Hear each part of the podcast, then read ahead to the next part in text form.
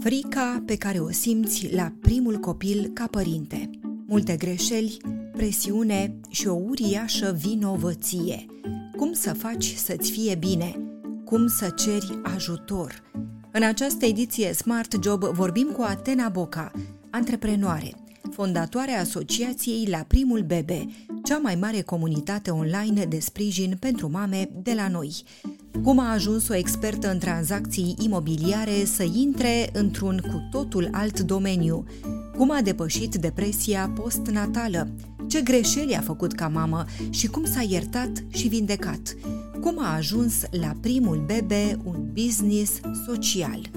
Sunt Adriana Nedelea, ești la Smart Job, podcastul Europa Liberă. Începem chiar acum! Atena, te salut! O bucurie să fii aici. Mulțumesc! Mulțumesc eu pentru invitație, sunt onorată. Mă gândeam înainte de a ajunge în redacție pentru a începe discuția noastră, ce să zic la început? Ce să vorbesc eu? Cum încep discuția cu o femeie care a avut curajul de a se deschide atât de mult? De a vorbi despre vulnerabilitățile ei ca mamă, despre greșeli, despre vinovăție și ce doare vinovăția asta, despre depresie postnatală, despre burnout. Tu ai vorbit de la bun început despre toate astea. Și mi-am adus aminte de ce mi-a spus mie cineva la un moment dat. Spune așa, când ai un copil, inima ta nu mai e înăuntru se mută undeva pe afară, în bătaia vântului, în sensul că vine cu foarte multă responsabilitate și foarte multă presiune și cât de greu o fi totuși să vezi doar partea asta a paharului. Pentru că a avea copil înseamnă mult mai mult de atât, nu? Da. Da, așa e. Tu cum simți? Uh, mai, la mine copilul a venit cu foarte mult greu. Un greu pe care eu nu mi l-am imaginat la început. Pentru că nu se vorbea despre greul copilului în viața ta și pe mine m-a surprins foarte tare. M-a prins complet nepregătită. Nu știu dacă te poate ceva pregăti pentru venirea unui copil, nu sunt convinsă, dar uh, sunt convinsă că putem avea o mai putem fi mai conștiente că există și un greu, nu doar un frumos, pentru că eu auzisem exact. doar că exact. e frumos, e puțin greu, mm-hmm. dar foarte frumos și la mine a fost frumos, dar foarte mult greu. Și uh, da, cum ai spus tu, inima e pe afară și uh, nu știi cum să ieși din ceea ce simți și nu știi când se va termina. Când te-a izbit prima oară greul ăsta? Prima noapte, după ce am ajuns acasă. Adică, uh, cred că acela a fost momentul în care am înțeles că trăiești ceva uh, pentru care nu eram pregătită. Am ajuns cu copilul acasă, dormea, totul era pace și liniște. În spital fusese foarte bine, mm-hmm. că aveam asistente care... Întotdeauna e bine acolo. Ajutau. și uh, țin minte că după ce a dormit și noi, eu și soțul meu ne simțeam cei mai uh, mari oameni ai lumii care am putut să creăm această ființă extraordinară care uite cum doarme. S-a trezit și nu a mai dormit aproape deloc până a doua zi, doar a plâns noi n-am știut ce să-i facem, eu nici atât, plângeam odată cu el uh, și uh, nu se termina această poveste. Și aceea a fost primul moment în care mi-am dat seama că lucrurile sunt mult mai grele decât eu mi-am imaginat și nici următoarele săptămâni și luni nu au fost mai ușoare, cel puțin pentru mine. Uh, acum, dacă stau să mă uit în spate, cred că a fost și nevoie să trăiesc așa ceva ca să pot să crești ce am creat ulterior. Absolut. Pentru că eu atunci am fost pe fundul oceanului, sub fundul oceanului. Și ca să ies, probabil a fost nevoie să trăiesc ceea ce am trăit uh, ca să pun la treabă această cauză pentru care, iată, de 10 ani... Uh, Mulți înainte. Mulțumim la fel. Sub fundul oceanului înseamnă depresie postnatală. Oh, cu siguranță, da. Dar nu știam eu atunci ce înseamnă de- depresie postnatală. Uh, și n-a fost doar baby blues, a fost depresie cu siguranță, pentru că a durat uh, aproape un an. Uh, Um, am înțeles ulterior că eu am fost acolo și probabil și dacă aș fi înțeles atunci nu aș fi vorbit pentru că mi-ar fi fost rușine, încă nu începusem niciun soi de terapie. Um, terapia era ceva ce uh, era destinat oamenilor uh, bolnavi, mm. cu adevărat. Iar așa eu nu mă consideram așa. Ulterior am înțeles că nu este așa. Um, am cerut ajutor uh, specializat, de atunci sunt, uite, aproape 11 ani de când lucrez cu mine în mod constant, în toate felurile posibile, tocmai pentru a mă cunoaște mai bine și a fi o mamă mai bună pentru copiii mei, pentru că am înțeles că nu e suficient mm-hmm. să naști ca să fii o mamă bună. Eu așa credeam. Spuneam, fai, sunt atât de bună la birou, în tot ceea ce fac, uite ce succes am avut. Avusesem business-uri ale mele, eram deja antreprenor, eram pe val. Uh, și spuneam că un copil, sau credeam că un copil va fi foarte ușor de gestionat dacă am putut să fac atâtea lucruri grozave până atunci. Și nu a fost așa. Și am zis, o, oh, am și 30 de ani, adică sunt deja matură, pot să cresc un copil și nu a fost așa. N-are nicio legătură. Mi-a spus cineva ceva ce m-a amuzat foarte tare. A spus că uh, vechimea n-are nicio legătură cu experiența. Oh. Știi? Apropo de, eu conduc, domnule, de 20 de ani. Păi da, dar n-ai experiență, doar vechime. Așa și eu, știi? Exact. Da. Spuneai că n-ai fi vorbit atunci despre asta, că ți-ar fi fost cu siguranță rușine. Mi-ar fi fost rușine, rușine da. că ce? Că nu putem, că, sunt judecată. suntem slabi? Ah, că da, de judecata celorlalți, okay. pentru că judecata celorlalți mă făcea să mă simt vulnerabilă, slabă, incompetentă. De fapt, să se știe că sunt așa, că eu deja mă simțeam așa. Eu eram și slabă și incompetentă și vai de capul meu singur acasă dar nu voiam să știe ceilalți, pentru că asta am luat din puterea pe care, din aura aceasta de putere pe care eu mi-o creasem până în acel moment și în care credeam foarte tare, pentru că eu învățasem de mică că a avea succes înseamnă să ai uh, o carieră bună, să ai o poziție socială bună, să ai putere în jobul tău și eventual și bani. Asta credeam eu că e succesul. Să poți mereu. Să poți mereu, întotdeauna, să fii mereu puternic și ce e succesul până la urmă? Oh, am, mi l-am redefinit odată cu venirea copilului. Uh, pentru mine succesul în viața astăzi este să fiu bine cu mine și să fiu pe calea mea, în profesie și acasă. Iar atunci nu eram pe calea mea, pentru că nu avea sens ceea ce făceam. Sau avea un sens fără profunzime pentru mine, pentru misiunea mea de viață, ce am eu de făcut în viață. De aceea am și plecat din uh, businessul meu de, din real estate, deși mergea foarte bine și toată lumea se mira cum de, de ce aș pleca dintr-un loc care mi oferă atât de multe lucruri. Doar că nu mi oferea sens. Sau atât de mult sens uh, ca cel pe care l-am găsit la primul bebe. Avem nevoie de sens. Era expertă în tranzacții imobiliare da, da. și aveai succes. Aveam succes. Aveam tot uh, pe cartea succesului mm-hmm. de mhm. până atunci le bifasem pe toate. Și eu nu eram fericită. Nu eram bine. Uh, eram mereu obosită, uh, supărată, încărcată, stresată și nu aveam acea bucurie. Mă golea, de fapt, asta am înțeles.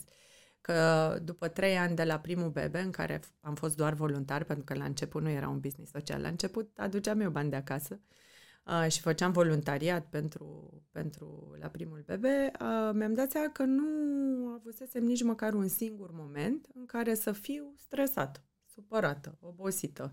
Eram obosită fizic, dar nu psihic. Mă încărca ce făceam, munca de zi cu zi mă, îmi făcea plinul. Mm-hmm. Și atunci am înțeles, stai puțin, că despre asta e vorba. E despre sens și despre cât de mult sens îți aduce ceea ce faci. Pentru că eu cred că se întâmplă treaba asta. Mai con- sau o conștientizăm noi mai mult după ce naștem. Că nu este doar despre a bifa niște lucruri goale. Și cred că te întorci în tine atunci. Da, foarte Te mult. uiți mai bine în tine, da, pentru cred, că tu ai nevoie da, să oferi atunci. E. Trebuie să ai de unde oferi, nu? Fix asta e. Fix asta e. Cred că te întâlnești cu tine. Îți dai timp și ești și provocat. Nu? Că ai un copil mic lângă tine care cere foarte multe lucruri de la tine și care îți pune foarte multe oglinzi în față. Și care te învață. Da. Că de fapt copiii ne învață pe noi ca să învățăm la rândul nostru. Oh, da, e eu fantastic. cred că sunt Știi, perce- vindecare. Percepția ei, mă, ce știe un copil? Știe totul. știe mai multe decât noi, stai liniștit. Mm-hmm. Pentru că este uh, o ființă care vine foarte mult în contact cu sine. Chiar dacă conștiința lui nu este uh, mă rog, sau experiența lui așa. de viață, știi? nu este așa mare. Uh, dar cred că, da, eu chiar cred că un copil este calea spre vindecare și eu am uh, acest crez că un copil vine uh, ca să ne ajute să evoluăm spiritual. Mm. Practic, greul te-a adus la momentul fondării asociației la primul bebe. Da, cu siguranță. Um, ce te-a durut cel mai tare atunci, în acele luni de depresie postnatală, Atena? Ce simți, ce vezi, ce auzi în depresie postnatală? E incompetența mea ca mamă. Nu simțeam că sunt o mamă bună în niciun fel. Nimic din ceea ce încercam să fac nu mi ieșea. Deci nimic. Nici să doarmă copilul bine, nici să se spele pe dinți ca lumea și asta dora mai mult. Nici să mănânce cum trebuie, nici să-și împartă jucăriile, împart nimic. Aveam momente în care îmi ieșeau niște lucruri, lucrurile pe care eu credeam că ar trebui să le fac. Mm-hmm. Atunci când nu știam foarte multe lucruri despre creșterea copilului. Și acest nivel de incompetență era la un nivel foarte mare. Eu obișnuită să fiu un om foarte competent în ceea ce făceam și în școală, și în job, și peste tot. Competența pentru mine era o, o valoare foarte mare. Iar atunci când ai un copil, n-ai cum să fii competent, că e un proces, iar eu nu am avut timp să aștept să trec prin acest proces, nici măcar să înțeleg că e un proces. Eu am crezut că m- am născut, gata, deci practic trebuie să știu tot. Mm-hmm. Că doar femeile nu au născut decât lumea. Așa îmi place la asta, mm-hmm. cuvintele astea mi se par cea mai mare povară pe, umere, pe umerii proaspetelor mame. Nu, nu e suficient să naști. Chiar nu e suficient. Iar incompetența ce a mai adus? Vinovăția? Oh, da, bineînțeles. Vinovăția și rușinea sunt cele mai bune prietene între ele. Plus frica. De fapt, sunt trei. Sunt trei uh, best friends.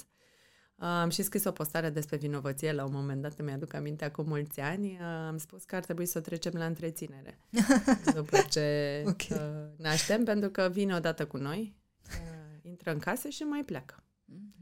Este un membru permanent al familiei noastre, cel puțin um, așa, așezată de partea mamei. La tați e un pic mai diminuat uh, acest sentiment de vinovăție, ei sunt și mult mai echilibrați uh, și atunci uh, e un pic mai ușor din punctul ăsta de vedere, dar mamele sunt copleșite de vinovăție de dimineața și până seara. Și pentru că se compară cu un standard de perfecțiune al acestei uh, uh, al acestui rol. Și nici nu știu care, care ar fi perfecțiunea acestui rol, pentru că pentru fiecare înseamnă altceva, de fapt. Uh, E o povară uriașă, uriașă. să te simți vinovată și să-ți da. fie frică, teamă că pierzi atașamentul. Da. Atașamentul și frica de a greși și de a ajunge uh, o mamă de copii mari uh, care nu sunt bine. Și care a ieșuat în rolul și care ăsta. a ieșuat în rolul acesta și hai să fim serioase pentru cele care aleg să facă copii. Rolul de mamă e poate cel mai important rol din viața lor. Mm. Și atunci să eșuezi în cel mai mare, cel mai important rol al vieții tale, e, cred că una dintre cele mai mari dureri. Și depinde și ce înseamnă eșecul pentru tine. Că uite, am vorbit de curând într-un discurs despre treaba asta. Uh, pentru mine, eșecul de a fi mamă, de a fi o mamă rea, înseamnă că nu merit să fiu iubită și nu merit să trăiesc. Uh-huh. Am făcut acest exercițiu al deceurilor, știi, m-am tot întrebat ce e în spatele a ceea ce simt. Da, de ce? Da, de ce? Da, de ce? Da, de ce? Și ultimul de ce a fost pentru că atunci când nu sunt o mamă bună, simt că nu merit să trăiesc. Și atunci, de câte ori este activată, uh, a activat acest sentiment că nu sunt o mamă bună, eu simt că nu merit să trăiesc, ceea ce înseamnă că intru într-o stare de frică, de furie, de disperare foarte mare. Care... Pentru că ți-e pusă da, în pericol viața exact, însăși. Exact. Și atunci, cred că e, e fain de făcut exercițiul ăsta de către mame, să vedem ce înseamnă a nu fi o mamă bună. Și până să ajungem la rădăcină sunt multe, că prima dată poate fi, nu știu, mi-e frică de că mă judecă părinții, mi-e frică că mă judecă mm. prietenii. Uh, sunt multe uh, forme și layere și felii, uh, fâșii, până când ajungem la rădăcina durerii noastre de fapt. Dar pentru cele mai multe femei care aleg să facă de bună voie un copil, asta este unul dintre reperele de succes sau insucces al vieții. Iar pansamentul în toată povestea asta este ajutor. Oh. Nu mai pot. Da, bineînțeles. A, eu nu știam nici să cer ajutor. Pentru că nu eram obișnuită că nu avusesem nevoie și credeam că a cere ajutorul înseamnă slăbiciune și nu puteam să-mi permit să fiu slabă. Mm-hmm. Acum nici nu înțeleg de ce, adică e așa un nonsens după atâția ani în care am lucrat cu mine și am înțeles atât de multe lucruri, dar așa s-a întâmplat atunci și văd în continuare în comunitatea noastră că mamele nasc uh, de când lumea și uh, o să nască în continuare și noi am crescut alături de noi foarte multe generații de mame în ultimii uh, mm-hmm. peste 10 ani și sunt aceleași trăiri, aceleași vinovății, aceleași, același nivel de incompetență, da. Deci da, a cere ajutorul este esențial. Și nu înseamnă slăbiciune, înseamnă putere. Exact, înseamnă este fix exact invers. inversul. Exact invers, Îți înseamnă dai putere. seama că sunt și mame care se ascund acolo, își pun o armură de femeie puternică, Normal. care îi merge totul, ea și gătește, are și un job de succes, educația Exact. copiilor merge de minune. Da, Dar exact. de fapt în spate e multă durere. E multă durere care la un moment dat, ce să vezi, o să explodeze. Păi că da. asta nu poate să țină o viață întreagă. N-are cum. Și decât să așteptăm să explodeze, mai bine cerem ajutor, mai bine începem terapii cu noi și apropo de asta, nu trebuie să fii trecut primar drame ca să ai nevoie de terapie. Eu vin dintr-o familie super faină, cu doi părinți care s-au iubit foarte mult, care se iubesc încă, care au făcut totul pentru mine, Însă rănile emoționale sunt ceea ce am înțeles noi din experiențele copilăriei în relația cu cei apropiați atunci când creierele noastre nu puteau să descifreze corect uh, lucrurile sau situațiile grele pe care noi le-am perceput ca grele sau copleșitoare. Și asta nu are legătură cu t- că ai avut o mamă rea sau un tată rău care te bătea și nu știu ce-ți făcea. Nici adică măcar. nu neapărat ce s-a întâmplat, Și ci cum ce ai ai perceput simțit tu. tu că s-a Da. întâmplat. Dacă tu ai perceput un lucru că s-a întâmplat într-un anume fel, vei păstra acea amintire la un nivel subconștient, pentru că noi nu aveam Mm. încă dezvoltat creierul și vom repeta acele, aceleași sentimente și aceleași emoții de câte ori în relația de adulți vom întâlni alte, uh, vom întâlni trigăre care seamănă cu ce am trăit noi atunci. Și dacă le descoperi, vei fi o mamă mai bună, Exact. fără îndoială. Mai ai în minte momentul acela în care ai spus am nevoie de ajutor, acum? Îmi aduc aminte, nu a fost un moment, a fost un proces. Pentru că din momentul în care s-a născut copilul meu atât de uh, primul meu copil, că la al doilea e mai ușor, uh, uh, atât de... m- nu mi s-a mai oprit creierul. Deci nu mi s-a mai oprit, din mergea continuu, zi, noapte, zi, noapte. E adevărat că în primele luni nu am dormit deloc, nu am fost pregătită nici pentru asta. Eu am crezut că copiii dorm mm. înainte să nasc și a, e, nesomnul e ca o tortură. Eu așa cred. E ca o tortură uh, și lucrurile acestea s-au adunat, uh, s-au adunat, s-au adunat, creierul meu nu se mai oprea și pur și simplu am, am fost atât de obosită încât am spus am nevoie să-mi opresc creierul. Deci a, asta a fost durerea mea, nici nu știam altele. Vreau, vo- voiam doar să-mi opresc creierul din a funcționa, pentru că simțeam că nu are timp să, să se odihnească și să respire și atunci am cerut ajutor. În momentul acesta poți spune că te-ai iertat complet pentru greșelile pe care tu crezi că le-ai făcut față de copii? Nu. Nu complet. Nu, e un, pro- e un proces și acesta în care sunt uh, foarte implicată pentru că am nevoie să mă iert. Chiar am nevoie să mă iert. Asta am știut eu să fac atunci. Am Sau- făcut tot sau ce am n-am putut. știut mai bine, da, exact. Tot ce am putut cu ce am știut. Uh, dar până la urmă, cred că despre asta e și lecția pe care o dau eu mai departe lor. Știi? Cum ar fi să aibă o mamă, această mamă perfectă, care a făcut totul perfect și a fost totul minunat și ei ajung în viață și ce să vezi nu e totul minunat și atunci nu au la ce să se întoarcă acasă. Și să zică, stai puțin, că mama a mai și greșit, a mai și țipat, a mai și nu știu ce. Dar mama a Ah. învățat mereu. Da. Știi, dar ce fain Și e nu să ai s-a un lăsat? exemplu acasă de genul ăsta. Să zică, da, uite, a făcut și greșeli, mi-a spus că a greșit, dar uh, s-a, a, a încercat să se repare. Atunci știi ce se întâmplă pentru copii? Luăm presiunea de pe ei. Efectiv, asta se întâmplă. Deci e o lecție de viață, dar e greu, că nu știm cum să ne iertăm. Și e atât de uh, mare legătura asta dintre mamă și copil și atât de mult îți dorești să faci bine pentru el, încât e greu să te ierți atunci când greșești. Dar trebuie să facem asta pentru că uh, vinovăția asta pe care noi o avem ghiși pe umerii cui cade. A lor. Da, și nici nu e nevoie să le spunem. Știi că mai aud uh, povești de O genul preiau ăsta. pur și simplu. Vai că co- ă, acești copii mici nu înțeleg. Păi ok, Înțeleg dar nu e tot. despre creier, este despre energie. Tu dacă ești lângă un om la o masă cu mai mulți oameni pe care nu-i cunoști și este unul super trist sau super furios și nu-l cunoști și doar stai lângă el, nu-l simți? Îl simți. Absolut. Apoi copiii care sunt mici, și care sunt bureți de energie și mai ales cu legătura asta pe care ei o au cu părinții, te simt fără să spui tu nimic. Știi, asta e ca treaba aia. Nu ne certăm de față cu copiii să nu înțeleagă. Simt până Pe în bune. mijlocul străfundul Evident. inimilor. Evident. nu De e fapt, despre mama asta. aia bună spre care noi tindem este mama care, deși greșește, învață și vrea să fie mai bună și își cere iertare. Normal. Și, și asumată, știi? Și asumată și cu fapte, nu mai cu vorbe, că acum am tot observat în toate mediile. Suntem toți asumați. Eu mi-asum. Serios, cum îți asumi? Am greșit ceva la birou, mi-asum. Ok, plătești tu ce ai greșit? Mm-hmm. Cu ce? Cu salariu? Apoi atunci nu ți-asumi. Așa și mama. Îmi asum cum îți asumi. Deci cer iertare. Îmi pare rău pentru că am făcut asta. Punct. Nu, da. Am învățat și asta, știi? Că la început eram, îmi cer scuze că am făcut asta, dar, dar... m-a enervat teribil. Păi adică aia cumva... nu e asumare. Totul nu ești cer... de vină. da, exact. Deci eu m-am enervat, dar tu ești de vină. Nu, îmi cer scuze, punct. Vrei să ne dai câteva exemple de greșeli pe care le-a făcut sau ți-e greu să vorbești despre asta? Nu mi-e greu să vorbesc despre asta. Mă, lucrurile de care mi este foarte greu să vorbesc nu, nu se află până când nu sunt vindecate și cred că și asta până, este valabil la toată lumea. Sau pe drumul vindecării. Știi? Da. Când ai început să te vinde și vezi că ceva se schimbă. Eu am făcut foarte multe greșeli de-a lungul timpului. Uh, de la a dori să fac toate...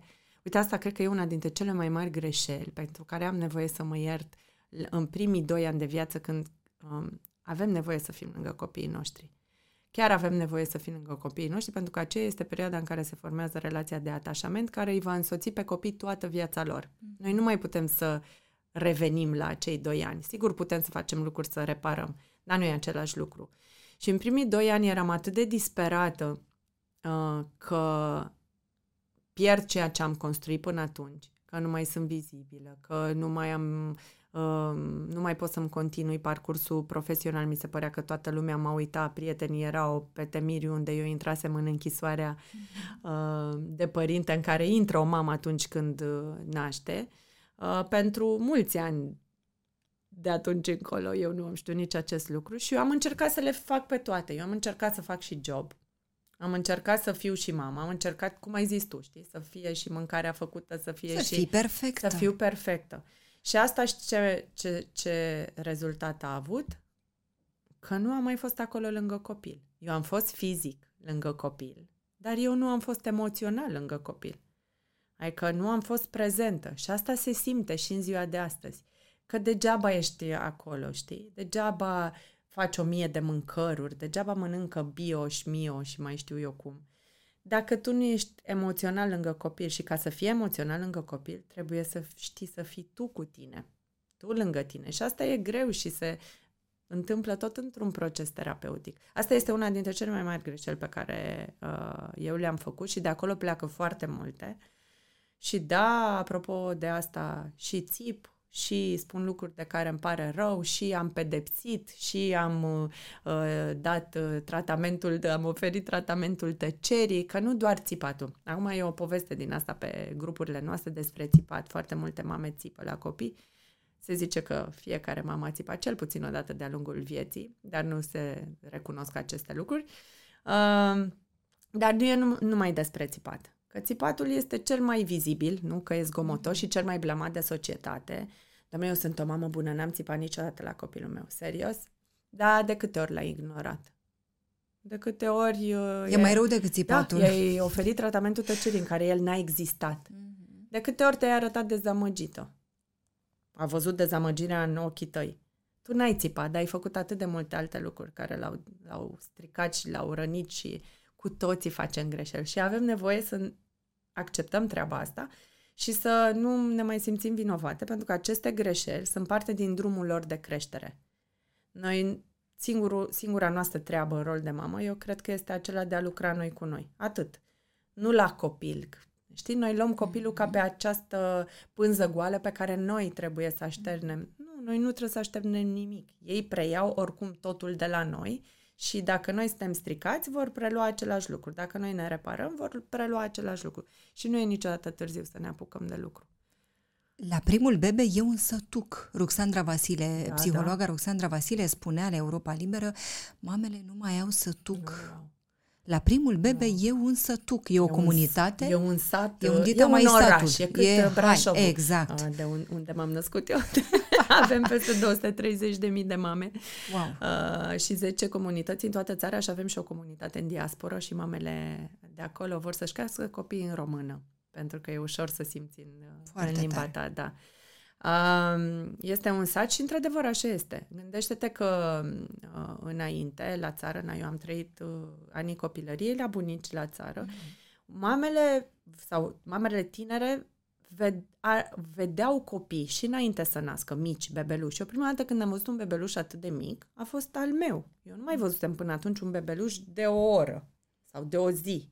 Niciodată. Mm-hmm aveau această poveste de solidaritate la sat, se ajută unele pe cealaltă, niciodată nu se simțea singură, era acolo, venea moașa, vecina, mătușa, verișoara, stăteau cu copilul să poată și mama să facă ceva, uh, îi, îi se gătea. Primele 40 de zile, după ce năștea, nu era niciodată femeia singură. Noi, generațiile din ziua de astăzi, știi că mai aud povestea asta, judecata asta care atât de mult rău face, Domnule, dar ce aveți nevoie de atât de multe lucruri? Uite ce viață duceți voi acum. Aveți mașini de spălat, pampers de unică folosință, de parcă ăsta e greu. Da. Știi, toată lumea vorbește de pampers, băița bebelușului și mai știu eu ce și cum să-l îmbrăcăm. Dar astea mm-hmm. sunt cele mai ușoare lucruri din viața alături de un bebeluș. Nu asta e greu, ci singurătatea aceea emoțională, faptul că hormonii tăi sunt dați peste cap. Faptul că dintr-o viață pe care tu ți-o construise, ai ajuns acasă și ești într-o altă viață în care nu mai știi cine ești, în care nu dormi, în care ți-e greu, în care te dor sânii, în care nu știi să alăptezi, pentru că ce să vezi, nu știm să alăptăm, că nu ne-a învățat nimeni și nici la țară înainte nu știau mamele să alăpteze, nu toată lumea alăpta. Erau Foarte, învățate. Erau învățate și cele care nu reușeau uh, suplimentau cu lapte mm. de animal. Mm. Adică, da, și cred că la primul bebe este acest sat virtual în care mamele au, primesc ajutor uh, emoțional în primul rând. Eu nu am știut acest lucru când am creat la primul bebe. Am crezut că îl creez ca să-mi iau informații. Nevoia mea de control da. era la uh, cote uriașe. Și am, a, am ajuns la concluzia că, de fapt, eu aveam nevoie de ajutor emoțional foarte devreme. Adică mi-am dat seama imediat. Mm-hmm. Pentru că am văzut că atunci când spuneam N-am dormit de două zile, sunt distrusă când se termină, vreau să se oprească din plâns. Erau alte sute de mame care, care spuneau, aoleu, și eu trec prin același lucru, da.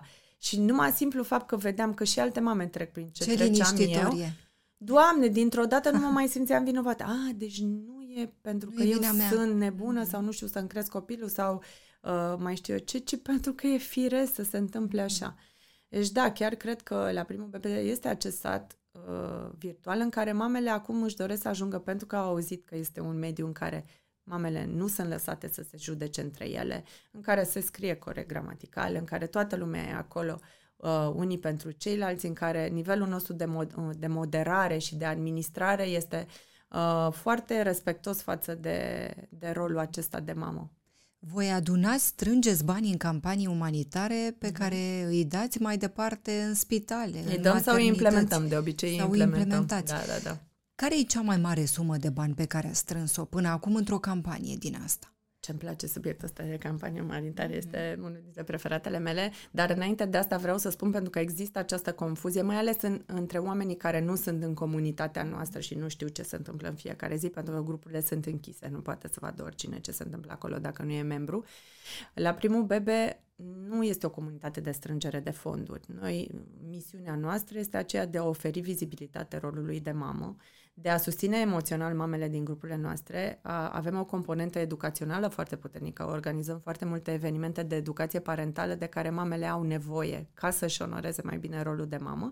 Și de două ori pe an am ales să ne implicăm social, pentru că ne-am dat seama că nu mai avem timp să așteptăm ca alții să facă, pentru că ce să vezi, avem 40 de ani și nu o să trăim 200.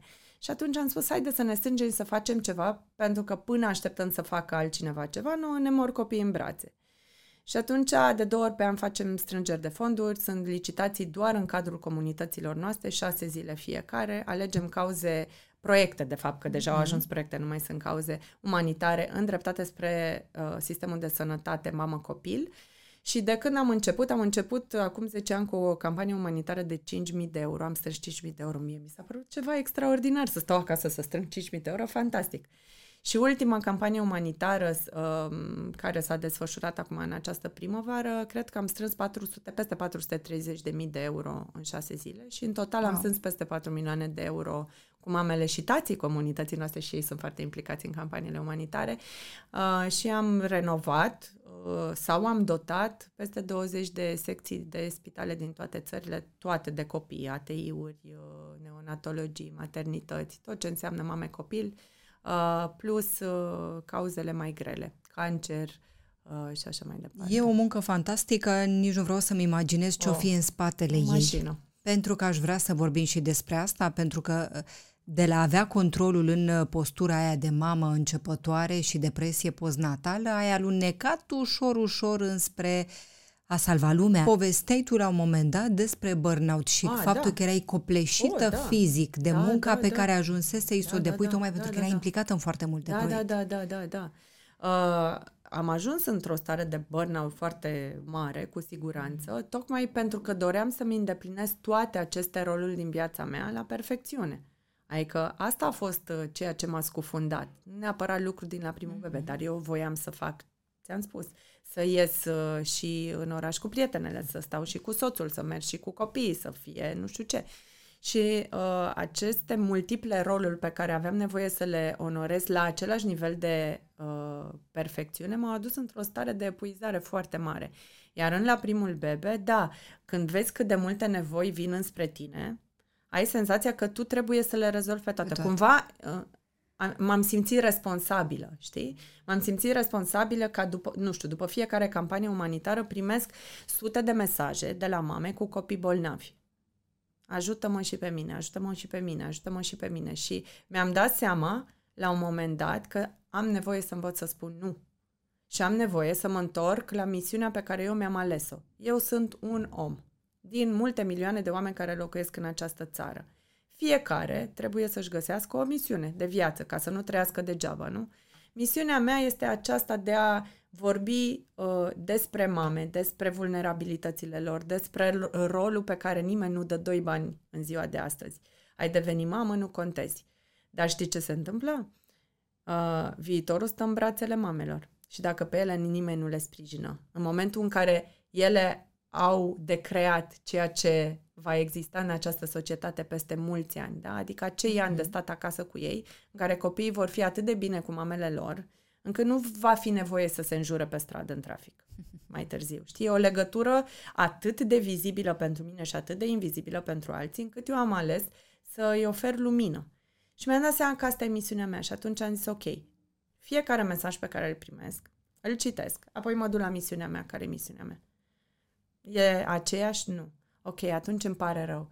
Și mi-am dat seama că nu sunt salvatorul lumii, nu am de ce să fiu așa și nu am de ce să mă, fiu vino- să mă simt vinovată dacă nu pot să fac asta. Eu mi-am ales această bucățică. Super. Și atât. Dar da, a fost, acum mi-am adus aminte ce, la ce te refereai tu, da, mm-hmm. așa este. Pentru că ne apropiem așa ușor, ușor de final, ce credeai despre viața Atena înainte să vină copiii? Sau înainte să vină primul copil? Și ce crezi acum despre viață? Mă uit la mine în spate, Doamne. Draga de mine.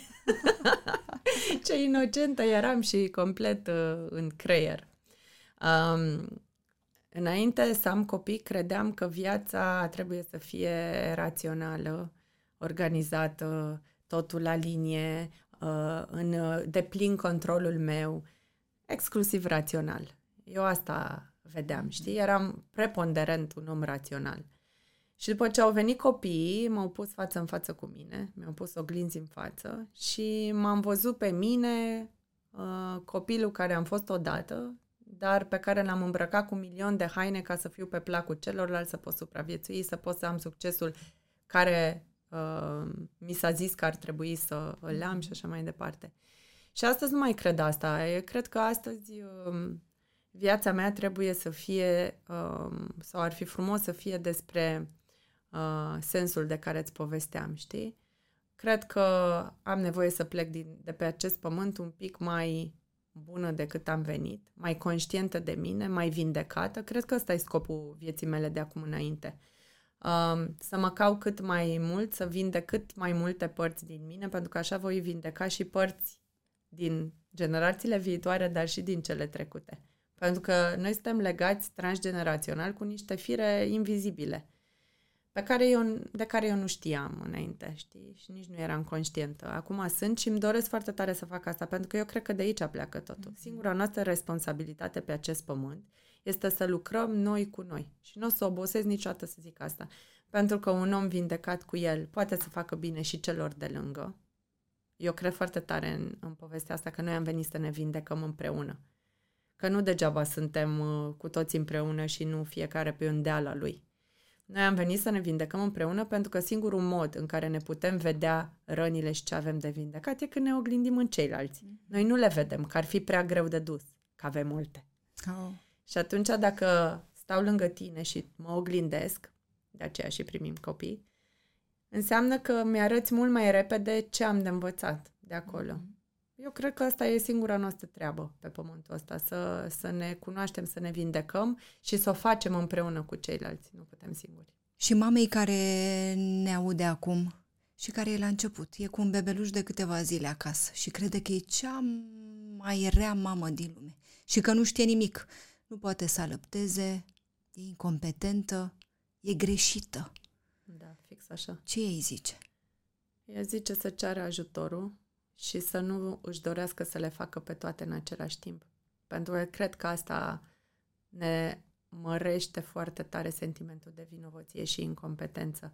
Faptul că ne dorim să facem prea multe în același timp. E un timp pentru toate și eu n-am înțeles asta la început. Timpul de a sta cu copilul este timpul de a sta cu copilul și vom avea tot timpul din lume să facem de toate după. Și dacă am putea să luăm povara asta de pe noi, știi, de a fi bune în alte roluri și să înțelegem că acei doi ani pe care îi stăm acasă și care, apropo, sunt o binecuvântare în România, pentru că sunt foarte multe țări în lume în care trebuie mm-hmm. să-ți lași bebelușul acasă după o lună sau trei luni. Da. Adică cu cât luăm povara asta de pe umerii noștri, uh, cu atât ne va fi mult mai ușor în relația cu copilul de acum înainte. Întotdeauna vor exista provocări, dileme, dificultăți în viețile noastre, dar mereu există și soluții. Le căutăm împreună la Smart Job, podcastul Europa Liberă.